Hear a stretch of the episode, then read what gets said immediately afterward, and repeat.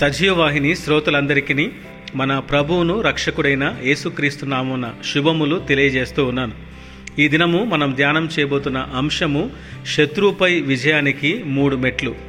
విశ్వాస జీవితంలో అతి బాధాకరమైన పరిస్థితి ఒకటి ఉంది అదే అబద్ధ సాక్ష్యం.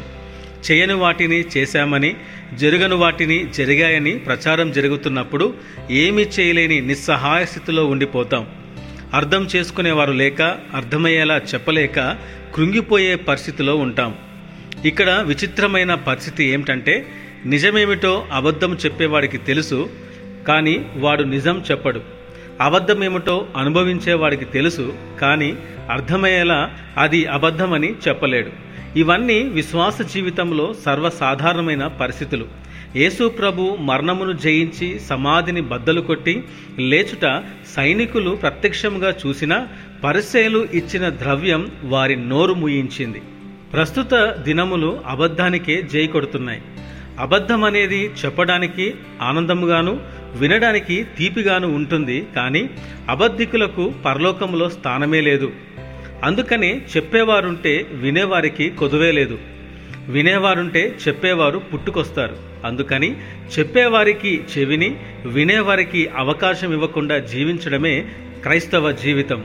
పేతురు కూడా తన పత్రికలో మనం మేలు చేసి బాధపడి సహించుటకే పిలువబడినామని తెలియజేశాడు. అబద్ధ సాక్షులు ఎదురైనప్పుడు ఏమి చేయాలో కీర్తనలో ఈ విధముగా ఉన్నది. ఇరవై ఏడవ కీర్తన పన్నెండు పదమూడు వచనాలు. అబద్ధ సాక్షులను క్రూరత్వము వెలగక్కు వారును నా మీదికి లేచి ఉన్నారు. నా విరోధుల ఇచ్చకు నన్ను అప్పగింపకము. సజీవుల దేశమున నేను యహోవా దయను పొందుదునన్న నమ్మకము నాకు లేని ఎడల నేనేమవుదును? యహోవ కొరకు కనిపెట్టుకొని ఉండుము. ఈ భాగంలో కీర్తనకారుడు మూడు విషయాలు చెప్తున్నాడు. ఒకటి ప్రార్థన చేయాలి. రెండవది దేవునిపైన విశ్వాసం ఉంచాలి మూడవది దేవుని కార్యం కొరకు నిరీక్షించాలి. ఈ మూడింటి వలన నీ శత్రువు అబద్ధ సాక్ష్యంతో నీకు వ్యతిరేకంగా వచ్చినా నీపై క్రూరత్వము వెలగ్రెక్కినా నిన్ను ఏమీ చేయలేడు. నీపైన విజయము సాధించలేడు. సమస్యలలో ప్రార్థన విశ్వాసం నిరీక్షణ కలిగి ఉంటే నీ శత్రువు కోరికకు దేవుడు నిన్ను వదిలిపెట్టడు. దేవుని దయను పొందుకొని స్థిరముగాను నిబ్బరముగాను ఉంటావు. ఇటు మాటలు దేవుడు దీవించునుగాక. అమెన్